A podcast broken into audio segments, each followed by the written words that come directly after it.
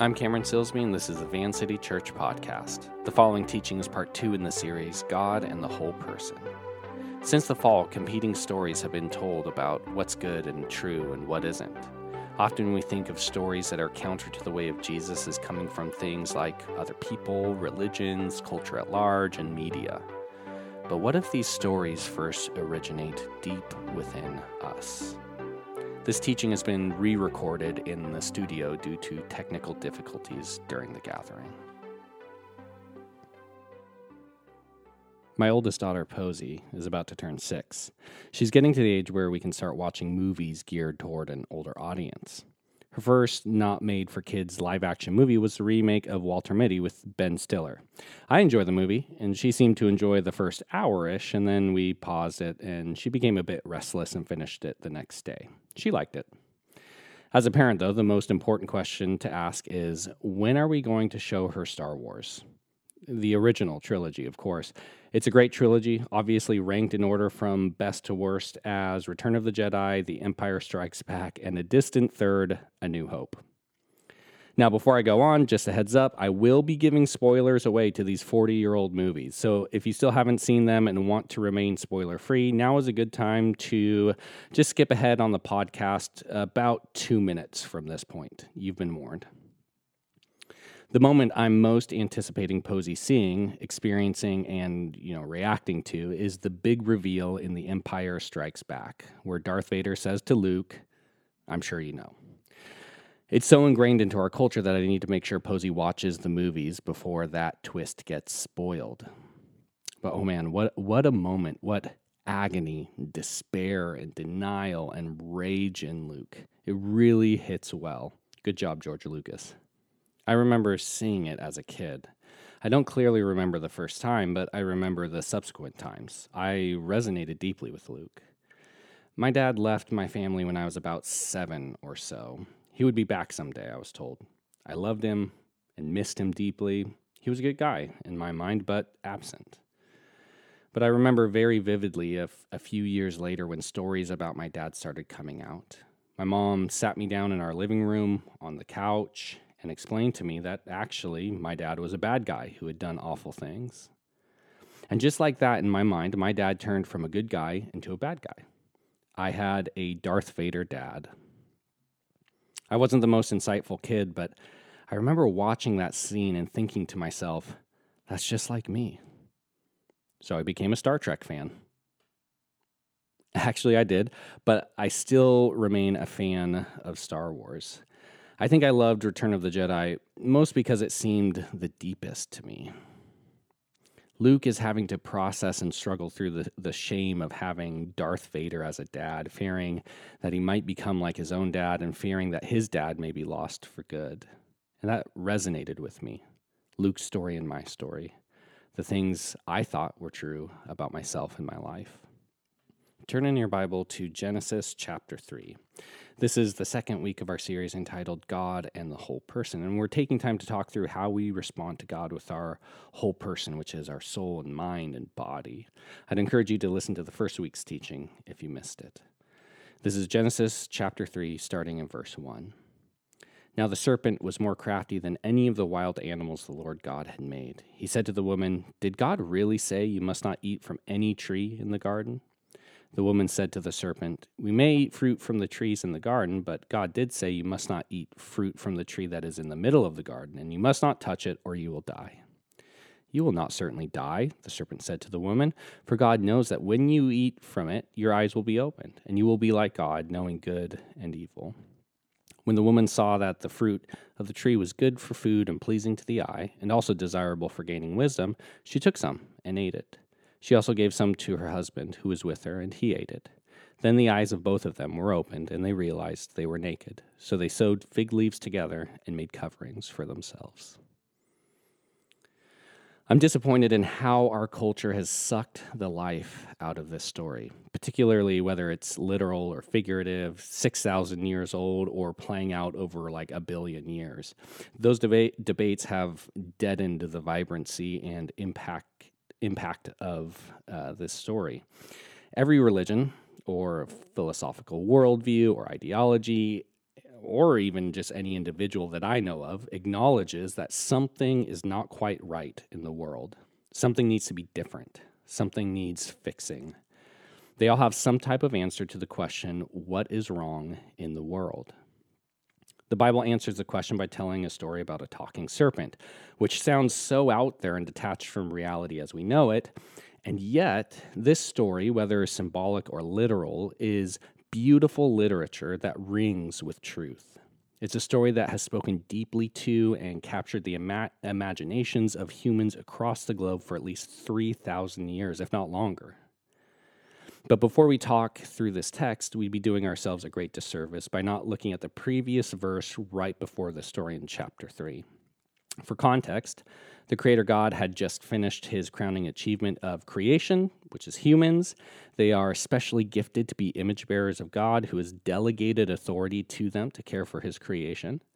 And tucked into the end of the creation story, and right before the fall, there's this verse. Look at Genesis chapter 2, verse 25. Adam and his wife were both naked, and they felt no shame. Sounds a little weird, right? But if you were an ancient Israelite reading this story, the bizarre thing would be that someone could be naked and not feel shame. The exposure of a person's naked body would have typically filled the exposed person with shame, along with anyone who would have witnessed the person exposed. But we need to do a little work around this idea of shame before moving forward. Uh, I, I'm personally fascinated by shame. I've really enjoyed reading books about it, listening to podcasts, doing research for seminary papers, and seeing it show up all over the scriptures. And it took me a few years of nerding out on this idea of shame to realize why it's so fascinating to me. In large part, it's most likely because shame was the air I breathed growing up. It was a near constant experience as I navigated a Darth Vader dad within a, within a fundamentalist Christian culture in the 90s and 2000s. It made so much sense of my experience growing up. But even as I keep using this word shame, let me ask you this Is shame a good or bad thing? The correct answer is yes. Typically, in our culture, it's exclusively regarded as a bad thing. It's something that if you have it, then you need to do something to stop having it. But what is it? Well, the way it works in our brains is that it's a feeling, an emotion. If you were to put words to the feeling, it could be described as painful embarrassment, a feeling of being terribly lacking, otherness, unworthiness, self loathing, the painful thought that there's something messed up, something fundamentally wrong about me. It can be in response to something we do. It can be in response to something that is done to us. It can be in response to our physicality, how our body works or doesn't, what it looks like or doesn't look like, skin color, eye color, or hair color, how our voice sounds, how good our body is at something or isn't good at something. We can feel shame as we assume people think certain things about us, even if our assumptions don't reflect reality. Shame weaves itself into the thoughts we believe about ourselves. It infects the stories we think about ourselves and others. Our culture typically says, stop feeling shame. The feeling of shame is trapping you, break free from it. But maybe it's not as clear cut as that. Psychiatrist Curt Thompson, who does work merging neuroscience and spiritual formation, writes, quote, shame as a neurophysiological phenomenon is not bad in and of itself. It is, rather, our system's way of warning of impossible impending abandonment. I'm going to be quoting Curt Thompson a lot, and it comes from his book, The Soul of Shame. I'd highly recommend this for you to read, especially if this shame stuff piques your interest. So, shame may actually be an appropriate emotion to feel. It's an emotion that our brains are hardwired to experience. Researchers guess that shame is first experienced by children between the ages of 15 and 18 months old, probably in response to correction or a look from a parent. You can feel shame before you have the words to describe it. Feeling shame is not necessarily bad or good. Shame could be an appropriate response to the possibil- possibility of rejection or abandonment. You may feel shame for acting in destructive ways. You might feel it when a person you are somehow connected to or identify with has a destructive behavior come to light. But just because you feel shame does not mean you have sinned or done something wrong. In fact, to totally rid yourself of shame means you'd probably have to be dead since your brain is hardwired to experience it. And while shame is a feeling, it's a feeling that influences us. It tells us stories about ourselves that can be hard to articulate but are nonetheless felt. The painful awareness of a marriage on the rocks, with the shame story saying to you, You're a screw up just like your parents. The subtle, deep sensation of humiliation as you walk by people, the shame story whispering to you, Your body is so disgusting the shaking hands from anger rising in you when your friend texts you to bail on your plans together. Shame is there to say to you, see, nobody actually cares about you. Shame is a feeling, and shame tells a story. We respond to feelings of shame in different ways, but two typical behaviors that those feelings push us towards are judgment and hiding. Now, by judgment, I don't mean the necessary wise act of discerning right from wrong. The kind of judgment I'm talking about manifests, manifests itself in contempt, condemnation, or criticizing ourselves and or others. It's an attack response, sometimes not even harsh, but can masquerade as objective perceptions of ourselves or others. We love to tell ourselves we're being objective, especially when we're reacting against a shame story. Thinking we're being objective can make us feel strong and powerful. Shame makes us feel weak and vulnerable. The other hallmark of shame is hiding. Again, Curt Thompson writes, quote, when we experience shame, we tend to turn away from others because the prospect of being seen or known by another carries the anticipation of shame being intensified or reactivated. However, the very act of turning away, while temporarily protecting and relieving us from our feeling, ironically simultaneously reinforces the very shame we are attempting to avoid. Notably, we do not necessarily realize this to be happening. We're just trying to survive the moment. Our synapses fire, the painful feeling rises up, and we typically either attack or hide. Either way, relational alienation and separation happen. I can't stress this enough. Reacting to shame in the way humans typically do with attacking or hiding creates relational alienation and separation. Okay, thanks for sticking with me through this. Back to Genesis chapter 2. Verse 25 says, Remember, Adam and his, and his wife were both naked and they felt no shame. A way we could understand this line of text could be to very loosely translate it as Adam and his wife were totally exposed and felt completely safe. That was the world God created and intended for us. Let's look now at Genesis 3. Read with me Genesis chapter 3, starting in verse 1. Now the serpent was more crafty than any of the wild animals the Lord God had made. He said to the woman, Did did God really say you must not eat from any tree in the garden? The woman said to the serpent, We may eat fruit from the trees in the garden, but God did say you must not eat fruit from the tree that is in the middle of the garden, and you must not touch it, or you will die. If you hear these verses and your mind goes to questions about how literal the story is, the age of the earth, evolution, and all that jazz, go ahead and just set those questions aside. They're valid, they're valid questions, but we're not covering them. Uh, instead, we're going to take this story at face value and treat it as a story that has something valuable to say to us. The serpent creature, who the scriptures later identify as the Satan, is a spiritual being in opposition to God. Jesus says the Satan comes to kill, steal, and destroy. Simply put, the serpent is a bad guy. And since this story is well known in our culture, we know that this serpent has come to fool Eve, to trick her, to expose her as not smart or wise or whatever, to expose her as not enough. Eve responds to the snake by recounting more or less what God had said about eating from the tree. The story she seems to be telling, as she recounts what God has said, is something along the lines of God is protecting us by saying not to eat from the tree. Now the serpent responds, You will not certainly die, the serpent said to the woman, for God knows that when you eat from it, your eyes will be opened, and you will be like God, knowing good and evil. The serpent tells a different story. Actually, God is holding out on you. God doesn't think you're good enough to eat from this tree. God doesn't think you're good enough to eat from this tree. Eve, you're an idiot. God wants to hold back from you. God is making you out to be a fool. How embarrassing. You are not enough to God. So Eve uses the analytic left side of her brain to re examine what's going on.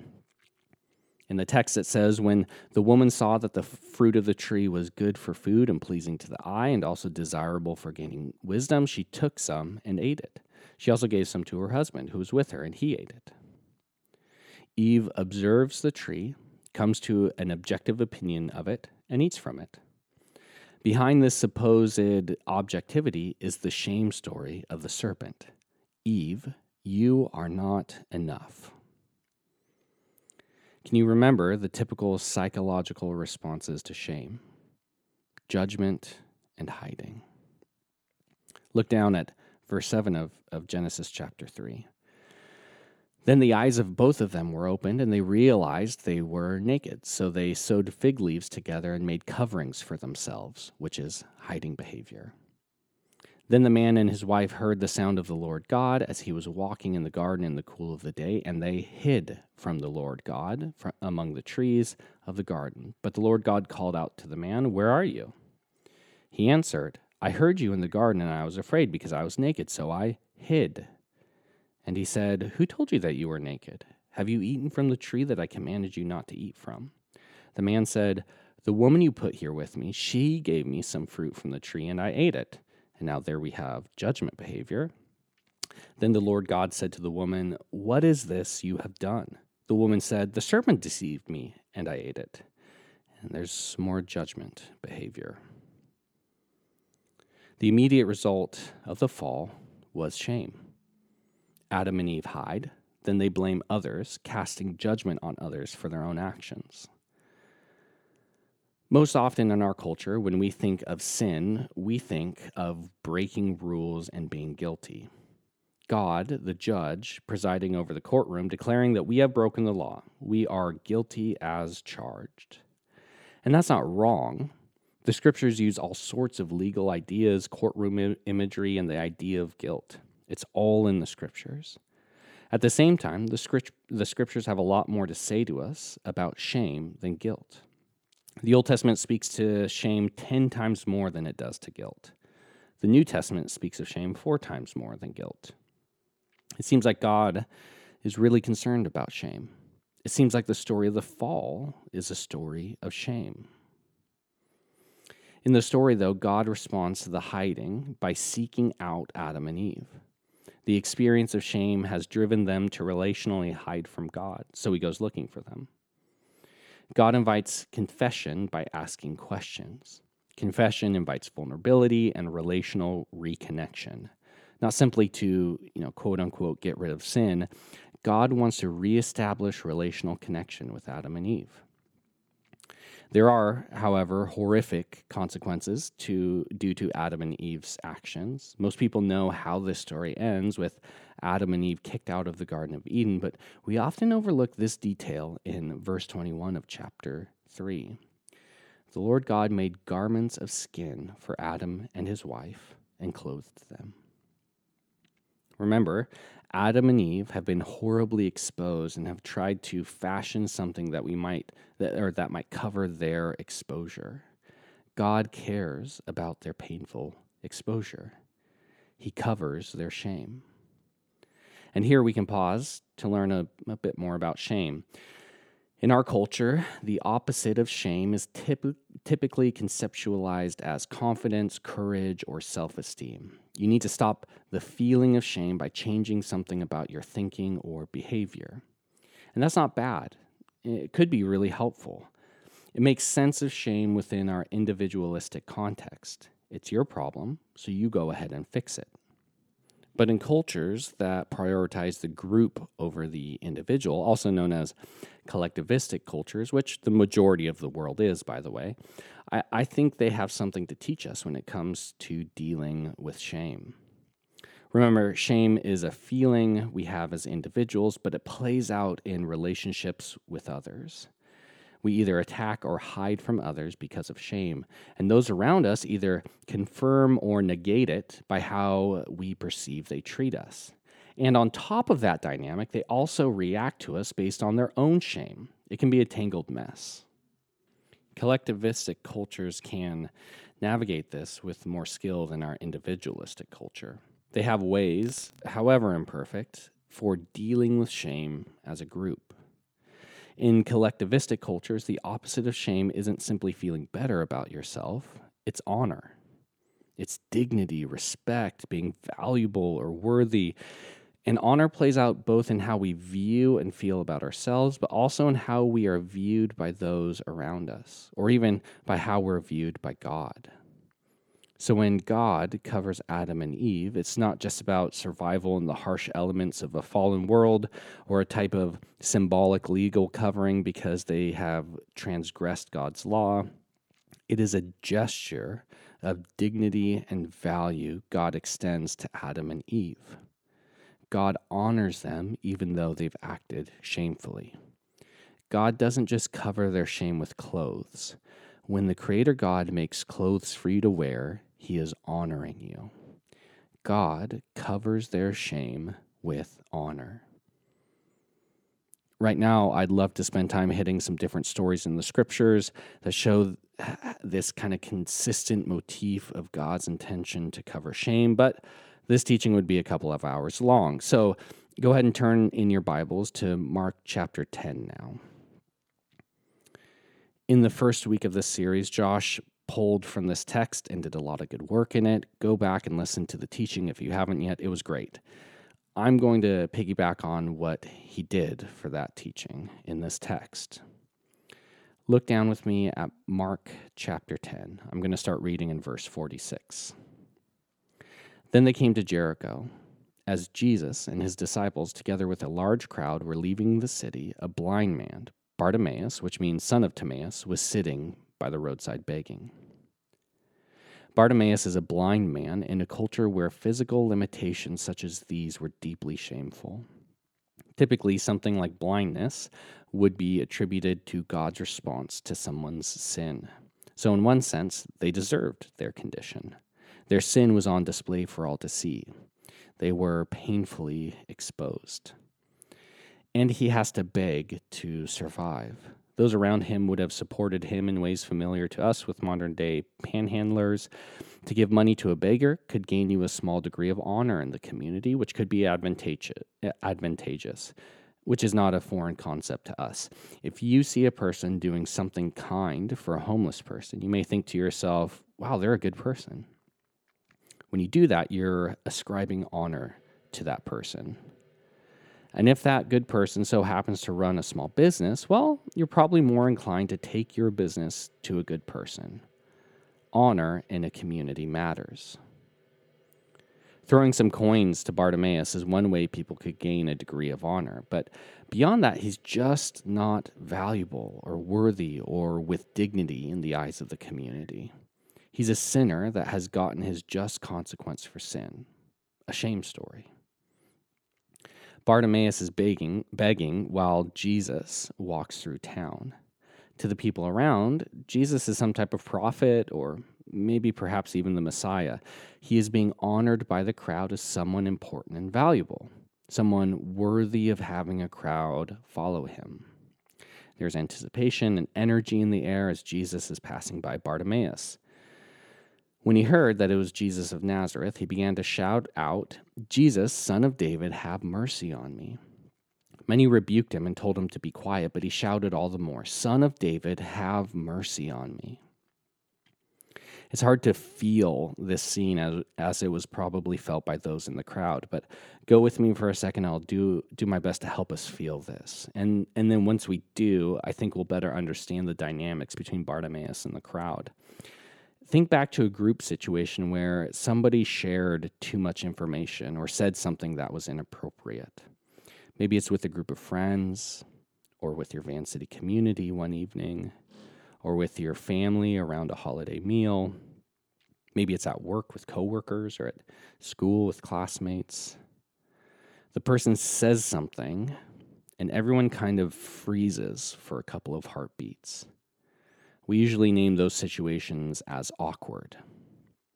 But think about how a situation like that feels. Maybe you feel hot in your face, uh, a pit in your stomach. Maybe you feel embarrassed, nervous, angry, or annoyed. Maybe you get a strong urge to make a joke to cut the tension, or you want to scoff. These would be shame responses. Someone else's oversharing or inappropriate comment has triggered the part of your brain that feels shame. Their shame, in the form of what they have said, has caused you to feel shame.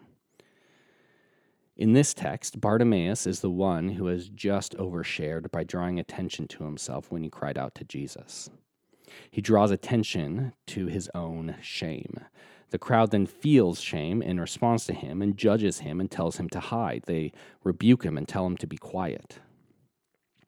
In no way is it appropriate for Bartimaeus to call out to such an honored, dignified, valuable, valuable person as Jesus. To do so would tarnish Jesus. The, gra- the crowd gets it and tells him to shut up. And by doing so, they reinforce his shame story. He's too much of a screw up to deserve Jesus' time and attention. He is not enough for Jesus to care about. But there's something about Bartimaeus, some type of tenacity or resiliency that allows him to call out again despite the shaming from the crowd. Maybe he's fed up. Maybe he's so numb to the shame at this point that the prospects of more don't mean much to him. Maybe he's become that desperate. Whatever it is, he shouts again. He refuses to hide. Jesus stopped and said, Call him. I really can't do justice to describe how powerful it is for Jesus to stop and acknowledge him. But just look at how the crowd changes their tune. So they called to the blind man, Cheer up, on your feet, he's calling you. Throwing his cloak aside, he jumped to his feet and came to Jesus. All of a sudden, the shaming voices are silenced, and the crowd makes way for him to reach Jesus. By acknowledging him, Jesus has bestowed a significant amount of honor onto Bartimaeus, to the point where the crowd immediately treats and speaks to him differently. What do you want me to do for you? Jesus asked him. Have you ever had someone you look up to, like a mentor, teacher, peer, or family member, sincerely ask your opinion about something? Your opinion matters to them. How good that feels when somebody does that. Jesus transfers dignity and worth to Bartimaeus by asking him a question. Bartimaeus' thoughts and opinions matter to Jesus. The blind man said, Rabbi, I want to see. Go, said Jesus, your faith has healed you. Immediately he received his sight and followed Jesus along the road. What does Jesus ascribe the healing to?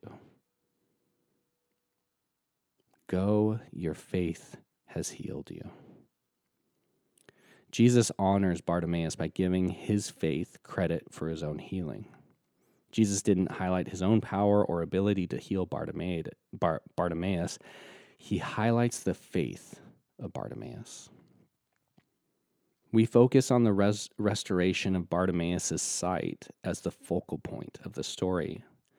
And I don't think that's wrong, but I think we easily miss the fact that Bartimaeus' healing actually began when he cried out to Jesus and Jesus acknowledged him.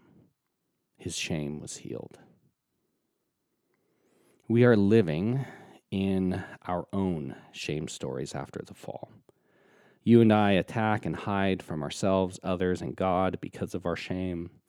The kind of story the serpent told in the garden of, in, in the garden to Eve still happens, even at this moment. What shame story is shouting loudly at you at this moment, or during this week, or at this stage of your life? My shame story with my Darth Vader dad? You're going to be as bad as your dad. It's only a matter of time. If I were in the place of Bartimaeus, the crowd would be shouting to me that I was disgusting, evil, a wolf in sheep's clothing. They would keep their distance from me. In real life, when I have perceived or anticipated people sending me these messages, whether with their words or actions, I've either hidden or attacked. Mostly, I've hidden. But I'm grateful that out of desperation, when I've called out to Jesus, He's responded to me and acknowledged me in the form of his healing presence, in the form of my wife, family, and friends who treat me with value and as if I'm worthy of their love and care. It's come in the form of counselors who have sat with me as I, shaking with fear, said my shame stories out loud to them. Them sitting there as a presence that honored me and patiently walked through the, the pain I started speaking out loud. I've had a crowd of people in my life who've shown me honor, urging me forward to Jesus. And it would be dishonest to say that today it's all better. Here's my success story. Now you just do do it like me, neat and tidy like that. I can tell it's not all better because it's still something a part of me would rather not say to you all. It's still a bit embarrassing. I feel a bit exposed sharing a story like this with you all. But I do understand that a shame story like this is now an avenue through which I connect with Jesus and others.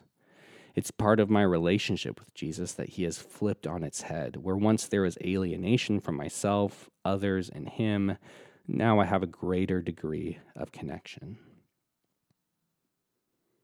What's the shame story shouting at you? We all have at least one. Maybe you can name it. Or maybe it's inarticulate. You just know that you are extremely sensitive and reactive in certain situations or with certain people. Or that you've already already hidden yourself away from certain things or people because you don't know what else to do. Shrinking, uh, choosing to shrink your life in order to avoid the pain. Perhaps you've attacked all the shaming voices in your life. You've hurt those around you and pushed them away in order to protect yourself from the shame you feel. Or maybe your shame story is just too painful to acknowledge to yourself, so you don't. Once again, from Curt Thompson quote, Hiding is the natural response to shame. This is especially true when we experience it in a toxic form, but most of our hiding takes place in the everyday comings and goings of life. We hide from everyone, not least ourselves, in every imaginable way. Furthermore, all the hiding I do from others begins with all the smoke and mirrors I employ within my own mind. There are multiple parts of myself that I don't want to know. It would be too shaming. But enter in the God who calls out to you, Where are you? Who looks to invite you into renewed connection with Him and others, to come out of hiding, to stop attacking, the God who will cover your shame with His honor. It's risky to deal with your shame. It's vulnerable. It feels scary. How will people respond? How will you respond? How will God respond? I love Curt Thompson's explanation of vulnerability. Quote, to be vulnerable is to recognize that we are at the mercy of those whose intentions we cannot guarantee and who can leave us alone. It's risky to deal with your shame because you might be abandoned. Others may reinforce your shame story. God may not show up. The painful experience may be increased. The serpent was right. You are not enough. And so you hide. You stuff it down. You reframe the people and events in your life to justify your attacking and hiding. You try to feel safe by not being exposed, by not being vulnerable. You're not alone. It's the story of humanity since the fall. Adam and his wife were both naked and they felt no shame. Could you imagine that? All of your life, your actions, thoughts, desires, hopes, fears, what's been done to you and what you've done, all of it exposed. Can you imagine being totally exposed and not feeling shame? You are completely transparent with others and you feel safe. What would one step in that direction look like? What would it start to look like to come out of hiding? To stop attacking yourself or others? And then I wonder about this. Are we a church community that ushers people towards toward Jesus with honor and dignity? Or do we reinforce their shame story by how we talk to them, treat them, and even just look at them? We can be the kind of crowd that ushers people to Jesus, cheering them on as they approach Jesus in their shame, or we can be the crowd that demands people to be quiet and hide. Which one have you been? Which one would you like to be? I think that's why gossip, slander, and whatever we try to excuse as venting is so destructive. It's reinforcing serpent stories, shame stories about the person, and is telling those around us that they are in the midst of the crowd that would not be sympathetic towards them. They will be attacked and told to hide. And so often we preemptively do. But that's not who God is. With Adam and Eve, with a seemingly insignificant blind man on the side of the road, with you and with me. The King of the universe, King Jesus, is before us. You can cry out to him. You can start there. He will honor you.